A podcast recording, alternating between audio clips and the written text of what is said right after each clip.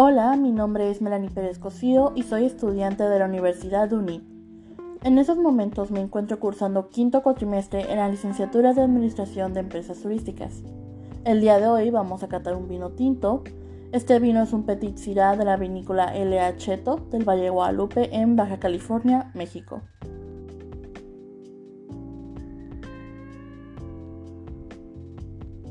Como dije anteriormente, es un Petit Syrah 2020, pertenece a la vinícola L.A. Cheto, tiene un volumen alcohólico de 13,5%, cuenta con una variedad Petit Syrah al 100%, es un vino joven, no tiene crianza, no tiene barrica tampoco, y su temperatura de servicio ideal es de 14 a 16 grados centígrados.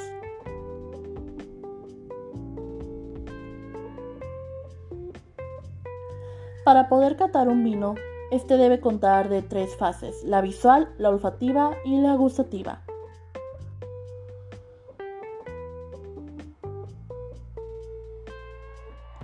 Comenzamos con la etapa visual, podemos observar que es un rojo violeta, este es intenso oscuro, cuenta con un ribete delgado que, y a la vez opaco. Su limpidez es sin residuos ni pozos, podemos observar que está muy limpio. Cuenta con una capa oscura, no se puede ver a través de ella.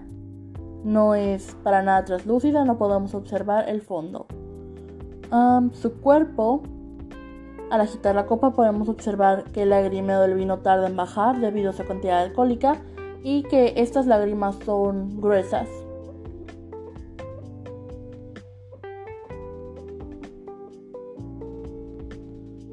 Seguimos con la etapa olfativa. En esta etapa podemos observar tres aromas, los primarios, los secundarios y los terciarios. Como aromas primarios podemos, ah, podemos detectar frutos rojos, moras rojas y cereza negra. Estos aromas dependen ya sea de cada persona, no, no todas las personas detectan los mismos aromas. Como aromas secundarios, detecto levadura trabajada, y un ligero toque a yogur natural. Como aroma terciario, tiene un ligero y muy sutil toque a tierra húmeda o barro.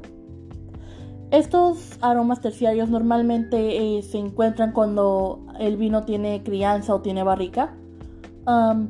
aunque no lo tengan, a veces puedes detectar un ligero aroma extra, ya sea de forma muy sutil, pero son muy raros los casos.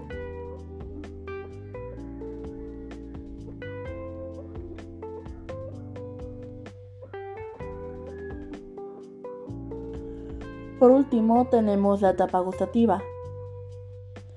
Podemos detectar una ligera amarguez en el vino, que queda una sensación seca y aterciopelada después del trago.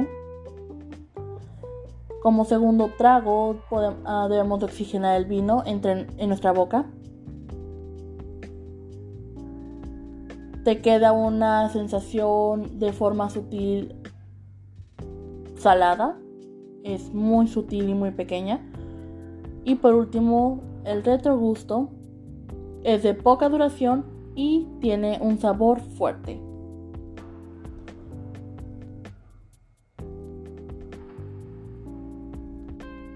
Este vino es muy agradable al paladar, tiene un sabor intenso y frutal, es complejo y equilibrado, pero es mucho, depende de tu gusto.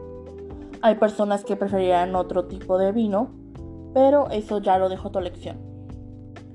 Un maridaje ideal o adecuado para este vino, yo recomiendo mucho lo que sería la gastronomía mexicana como chiles en nogada, también el lomo en ciruela o algunos quesos medios.